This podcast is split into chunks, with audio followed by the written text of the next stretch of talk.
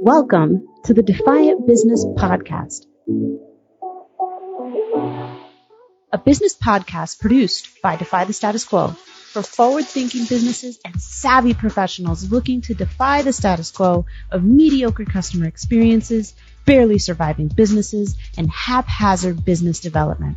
We'll explore best marketing and sales practices, improving business processes, attracting your ideal clients or customers, striking your perfect work life balance, business basics, intentional inclusion in business, and so much more. Thank you for joining me today.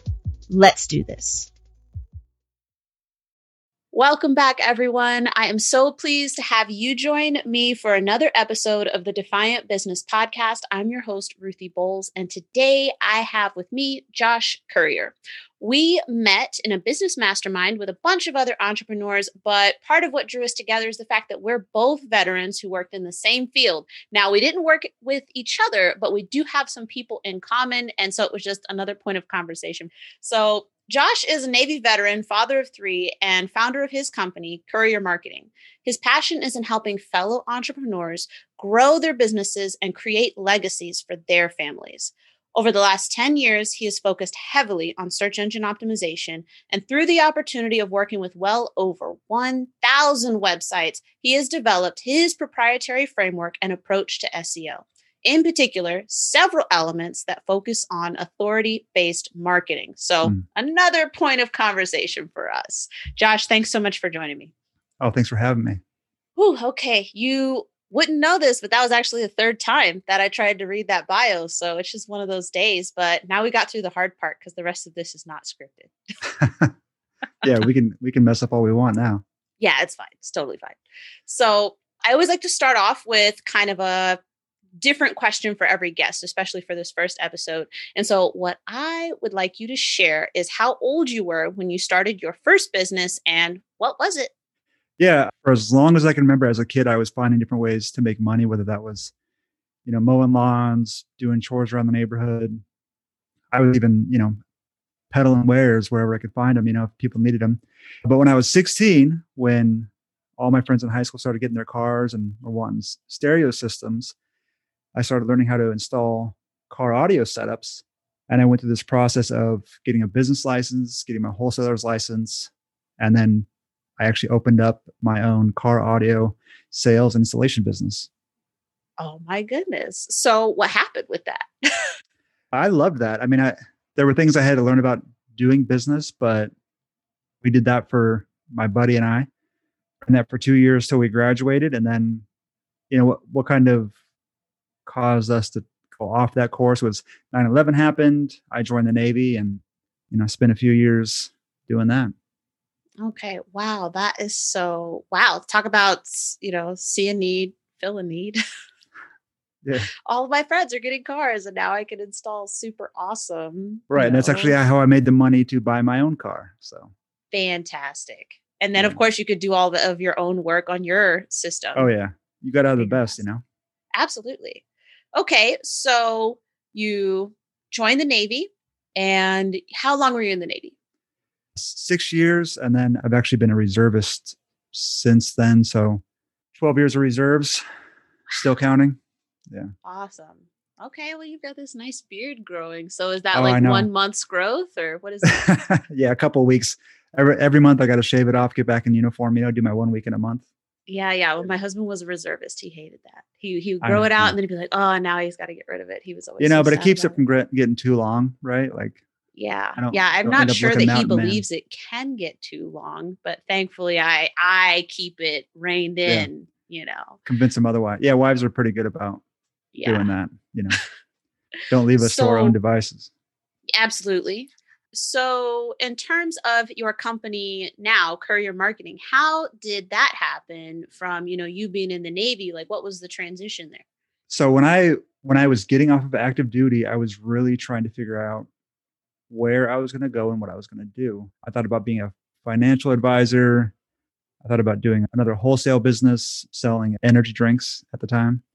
You know, I, I couldn't settle anything, but I was going to school for marketing. And at the time, I had friends and family who had their own businesses. This is when social media was really blowing up.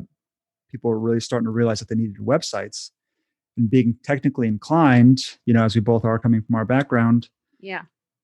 I started to dive in there, solve some problems here and there, and I stumbled kind of into search engine optimization and, and what that was about. And because it is and can be very technically focused, hmm right, with like some problem solving and you know, you apply some things over here and see results on the other end, I was intrigued and I just started doing a little bit here, a little bit there, found a passion for it. And, you know, I've been doing that now for over 10 years.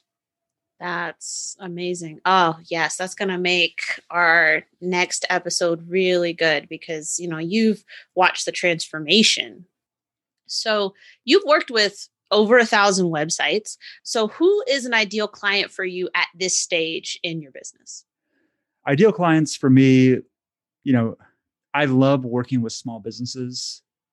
I like medium sized businesses just because those larger projects actually allow me to push my skill set, enables the use and requirement of larger resources. So Mm-hmm. that's always a perk, but it's really the small business owner that I love working with because I, you know, I see what their vision is for the future. I see what they want to do and that excites me. So if I can step in there and help them do that, you know, that's, that's a win-win. But of course, you know, we're in business, so there, there's money involved. So typically that's, you know, maybe 10 employees, somewhere in the 500,000 to 2 million range in revenues Mm-hmm. who they really understand the importance of marketing and they want to move beyond what they can do just for themselves. Yeah, yeah. So, are there any like particular verticals you work in or industries, more B2B, B2C?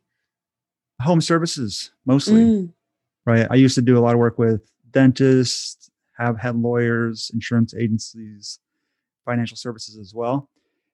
The problem with some of those, and we'll talk about these probably later in the episode or in episode two, when it comes to content marketing, is some of these industries are actually hindered by compliance and regulations, right? So there's some different approaches you have to take, and it Yeah. kind of holds the business owner back in some regards because they're hesitant mhm. to do some of the things that can really boost them up. While we do see other, their competitors doing these things in the marketplace, there's just uncertainty. Yeah. Yeah. Yeah, I so- I see that a lot with the financial advisor, the financial space. And unfortunately that hesitancy keeps a lot of them from even doing what they're allowed to do. They like they see what they're allowed to do and then they like take like 10 steps back. Right. eh, or their company requires them to take 10 steps back or something and and there's just so much gold in those 10 steps right there because Oh, there's not a lot of people Yeah. in that space And they that that group of people can definitely use authority based marketing. Right. Like there maybe maybe they can't do some of the other things, but leveraging authority and building authority status, that can really give them the edge. absolutely especially when you know every local networking group you go to like they probably have a regular attendee who is a financial advisor in that space. You know, it's the same with like home insurance. But the other thing I've noticed too with the home services industries is that a lot of the people who run those companies tend to be a little technologically adverse because they you know they've gotten this far word of mouth they've done like the direct mailing and those are the strategies that they know. And so one thing that i'm hoping to see come out of you know kind of this virtual pivot that everybody's kind of had to take is that they get more comfortable with the idea of presenting themselves in the digital space because there's there's so much to be had there like so much Oh, gold in there for the company that's willing to step up Well, so much gold. And as we see more businesses kind of dive into the digital realm, Mhm. competition is going to heat up, right? Like the barrier to entry to getting into business is so low now. Yep. I mean, you could start a business and really just subcontract all your work out. So now you have all these brands locally competing for those same jobs. You have Mhm. to find a way to get in there. And if you don't, right, you're going to fall further and further behind. Absolutely. And then looking at the opportunity that digital marketing presents for loyalty Mhm. as well, right? Like building the loyalty, but also maintaining it, right? Like you had, like, so for example, I had a company come and repair my repair my stove. And they did a fantastic job. Fantastic job. They were utterly like completely brilliant, like great service and very fast and and honest. And I really liked them. But Like there was no email after that. There was no social Yeah. media, like nothing. Like so it's like even though I love them, I'm like I can't remember you. Right. Yeah. That's that's the thing too, is that these businesses are failing to follow up, right, to build those relationships. Like I liken this back to the concept of the point of making a sale is not to have a transaction. The point of making that sale is to earn a customer. Right. Right. Because if they follow up with you and something else ever happens again, who are you gonna call? Right. You trust Or them if now. somebody asks for a recommendation. Exactly. Right. But if it goes two, three years from now, they're not going to be in your mind. Mm-mm. Right. Fantastic. Yes. Okay. So let's talk a little bit. Let's shift a little bit and give people kind of a little bit of a peek behind the curtain. What are some of the things that you typically do for your clients? Or maybe it might be a better question to ask you when you're onboarding a new client. Like, what are some of the things that you're assessing and looking for in terms of how you'll develop, you know, your work strategy with them? Right. So part of my onboarding, and even before I get that, is really just assessing whether or not I can help them. Right. Some business owners come in and they have a, an idea of what they want, but I, I really have to get the questions asked and the answers that make sense to show them, hey, this is what is going to impact your bottom line. Mhm. Sometimes a business owner thinks they need something because they're going to bed at night worrying about where that next sale is going to come from. And it just comes top of mind like, oh, I need to be doing social media. Yeah. You might hire somebody to do social media but if you're unaware of how the algorithms work if you're unaware of how copy works it's it's fine to find your you know nephew or niece who is on facebook all the time to do that and you're throwing them 50 bucks a week to make posts for you but if it's not resulting in impact to the bottom line right that that's a surface level approach that's not helping you Right. Right. They think they know what they need and they Exactly actually right. need something else. right so if we so i work with the business owner to assess hey what is that you got going on right? Do you need to get do you need more leads? Do you need sales processes? Do you need follow up do you need a referral system right? Because if we talk about leads as well that's another issue right? Business owners will come in and say hey we need more leads. Well tell me how many you're getting. Oh well, you know we get 20 30 phone calls a week. Well what happens with those? Well we might get two or three of those. Well why not more? Right? Well you know the guy yeah, or gal sounds that like a works at the sales front desk problem. yeah exactly right? So that and that's what i point out to them like even if i help you get more more phone calls or more leads you have a problem where you're not converting right? So let's look Mhm. at that. Yeah. And do you have the infrastructure to handle more leads, like to, you know, more phone calls, like for sure. And sometimes it could be just a people to simple answer the phone? yeah right exactly. And that, sometimes it's just you know i'll tell them hey this is where you're losing out right? This is your opportunity and all you need to do is this. Now if you want to go try that i'll send you some resources. Go do that. If that helps awesome and then if you still want my help after that come back and let's have a conversation Yeah. right because i'm not i can't i can't ethically sell you something if i see that this is not going to help you right now right because that's not a part about building your legacy Absolutely. Look at that. sleep at Tying it back that. to the brand values. I love it. yeah No, I mean, but I, I totally get it. I, I did a Facebook post earlier this week, I think it was, and I was talking about the power of no for business owners, like turning down prospects who aren't a good fit. And that was what I was talking about. I had a call, a strategy call with somebody Tuesday. So I had a call on Tuesday with someone, and it was like 15 minutes into the call, and I knew that they weren't a good fit. And better still, I told them that they weren't a good fit. And I told them what I thought that they needed. They didn't need a marketing strategist. I thought that they needed probably a, a business operations consultant. And so I talked to this person about that and kind of told them, hey, like these are probably some of the things you're looking for. They probably have this specialty or this specialty here in automation. And this is, you know, what you're looking for. And yeah, and then we got off the phone, you know, instead of me walking her through all of my questions, you know, whatever I wanted to ask her, and then trying to present an offer to her that wasn't a good fit at all. Like right that's that's not I told somebody else, it's not awkward like a wet puzzle piece. It's like a wet puzzle piece in the wrong puzzle. Like it's just bad fit. for sure yeah sometimes people ask me what like what do i sell and it's like well it depends nothing is for sale until we identify the need right you can't just- Right. there's nothing that i'm going to sell you like you can't buy anything until we figure out that it's Yeah. good for you Yeah, like I'm not even going to present it to you. And there's there's so much power in that because that means the next call that I get on, if that person is a good fit, and I choose to, hey, let's have this conversation about how I can help you, that is a genuine move. Right. And I think you you can't really know that about yourself until you actually have turned someone down. Right? Like you know it conceptually, but when you actually go through that exercise of talking to somebody who turns out to be a bad fit and you're like, "Hey, actually, this isn't really a good move for you." Like that that's a lot of power for you and then of course there's a lot of trust for them on the other end. Oh, for sure. Yeah, and I I have worked with clients that I probably should not have been working with. A little ways little ways into it, I learned things that I probably should have dug in about earlier on, right? But you know that it's the cost of doing business at this point, right? Learning lessons, refining your process, getting better at what you do, so that the next interaction you have is better, right? Impactful. And yeah, absolutely, it's good for you. It's good for them, and yeah, I mean, working with clients who are bad fit, it drains a lot of energy. It drains a lot of other resources in addition to it not going as smoothly as like an interaction with a client who is a better fit. Right. Yeah. And you're definitely not creating a raving fan right there.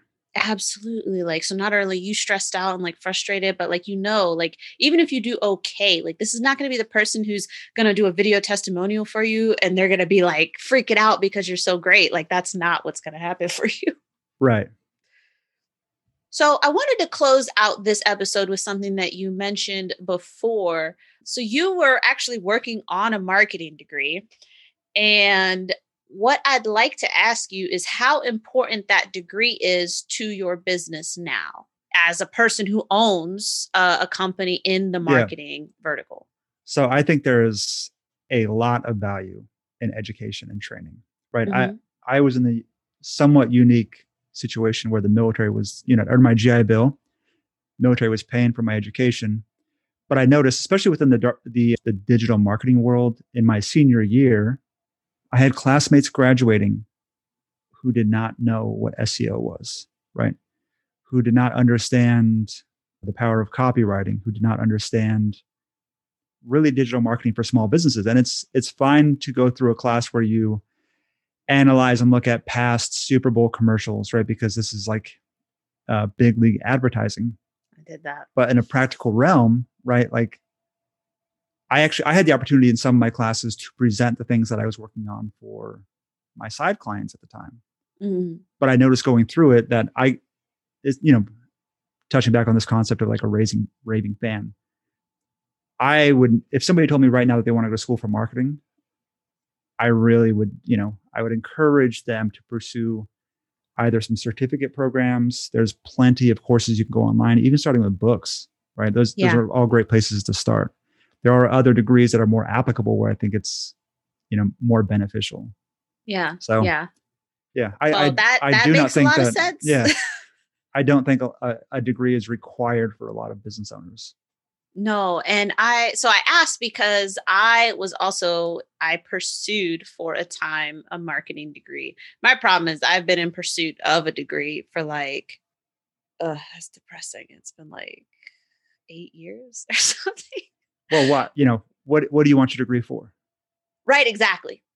Exactly. Yeah. And, and and so what would happen is is I started it and then I had a kid, so then I would pause for like 6 months, right? Cuz like I need the I, I would pause for like 9 more months. I would pause in my third trimester and then start again when the kid was like 6 months old. And so I've had by a lot, I've had I have 3 biological children and one adopted. And so I paused that many times. Then it was like, oh, then I got out of the army. So then I paused again because I'm like, now I'm a stay at home mom about to have a baby. And then so I changed my major like five times It's mm. been marketing twice.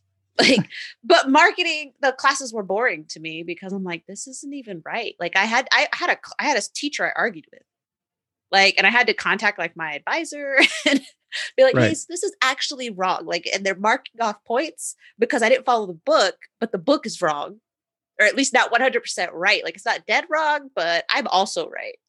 Right. Very weird scenario there. No, I mean, I had one class where we spent half of the semester learning HTML and CSS to put websites together, which is honestly, it's if you do websites, you should know HTML and CSS. It's a great skill yeah. set to have.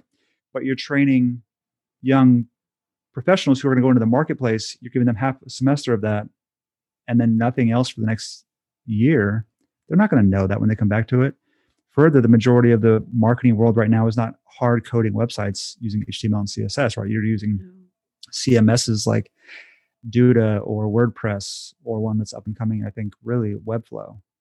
Yeah, yeah, for sure. And and so they'd probably be better better served at least, you know, maybe learning more about those. But I think it's the the fact that institutional education is incredibly yeah. inflexible. Like I understand right. the rigors and the processes that they go through to ensure the efficacy of their curriculum but by the time it gets through that process i mean and and we went through it right you know serving right. and then being you know in the space that we were in the military had requirements for what we did but by the time those requirements trickled down it was like 2 years later and the requirements were completely different by the time we got there yeah and outdated and you know as, especially with seo right like if if we if you and i sat down we were going to put a course together on authority marketing and i had to put in an aspect of seo yeah. Right. There's fundamentals that will continue to apply, right? If you if you are a real fan, follower, student of marketing, right? There's principles that don't change, but teachable aspects that could completely change in the next two to three months if you have a disruptive technology come into the space or you know google who is the primary driver of search engine optimization decides that they want to change something or weigh something else differently, right? You could have an abrupt stop to things that people are doing, right? So that certain aspects can be no longer applicable. Yeah, for mm. sure.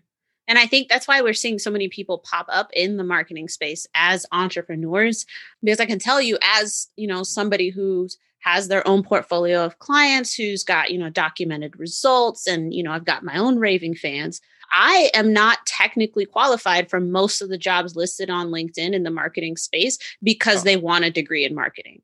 And I don't have one. And so like that automatically disqualifies me. But those same companies, if they had a need and we were having a conversation, they would hire me as a consultant.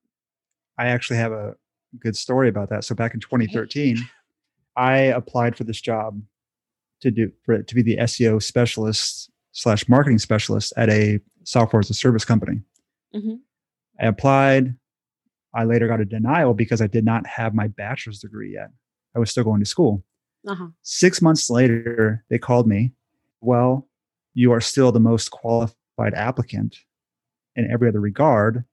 So we will make a company exception to hire you so long as you give us a committed statement that you will continue going to school to pursue your bachelor's degree which I did. So then I became the only person at this company without a degree, but the most qualified person to do the job that they needed to do. Wow. Wow. So I, you know, I think the work, I think the workplace is going to change as well in that regard. Or like major companies, I think even Google is moving away from degree requirements. You know, I think I remember hearing that too. I think it's it's incredibly valuable for two audiences, the people who are in marketing, maybe thinking of getting their marketing degree, so it's valuable for them, but I think it's also more importantly with the audience that normally listens or reads the blog who would be looking for hiring, you know, a marketing person or, you know, bringing somebody on. When your requirements for consultants and, you know, agencies are completely different than your requirements for your own employees like you could be blocking yourself in terms of hiring the best talent possible you know, especially when we consider the fact that education is often like formal higher education is often a barrier, right, to some of your lower income, you know, socioeconomic right. disadvantaged areas, but it doesn't take away from that person's skill set. So oh. I think that that's probably incredibly valuable. And that's something I see a lot, like people coming out, you know, especially now we're about to go into, well, we're already well into fall, but this last summer, I, I've had some people contact me who were about to graduate you know, and they had their marketing degree. And, you know, I'm in the American Marketing Association here in for Baltimore. And yeah, and they're like, hey, so, you know, how do I find a job? Blah, blah, blah. Like it's hard. And, you know, it's just those are some hard truths there. Like, I'm not sure how useful your marketing degree is going to be when compared with some of the like freelance talent that you can find. Like, of course, there's bad freelancers, but right. But in terms of like, you know, finding someone like me and then like wait you didn't even get a degree like no i just i just stuck my flag in this hill and i claimed it as my own like this is how right, this yeah happened. the the degree used to be that thing that got you in the door right Yeah. But now if you've if you've made the hurdles and you know how to get in the door otherwise, right, you just you're leaps and bounds ahead of somebody who spent four years trying just to get a ticket. Yeah. Right. Oh my, how the tables have turned. Yeah. No, I shouldn't say it like that.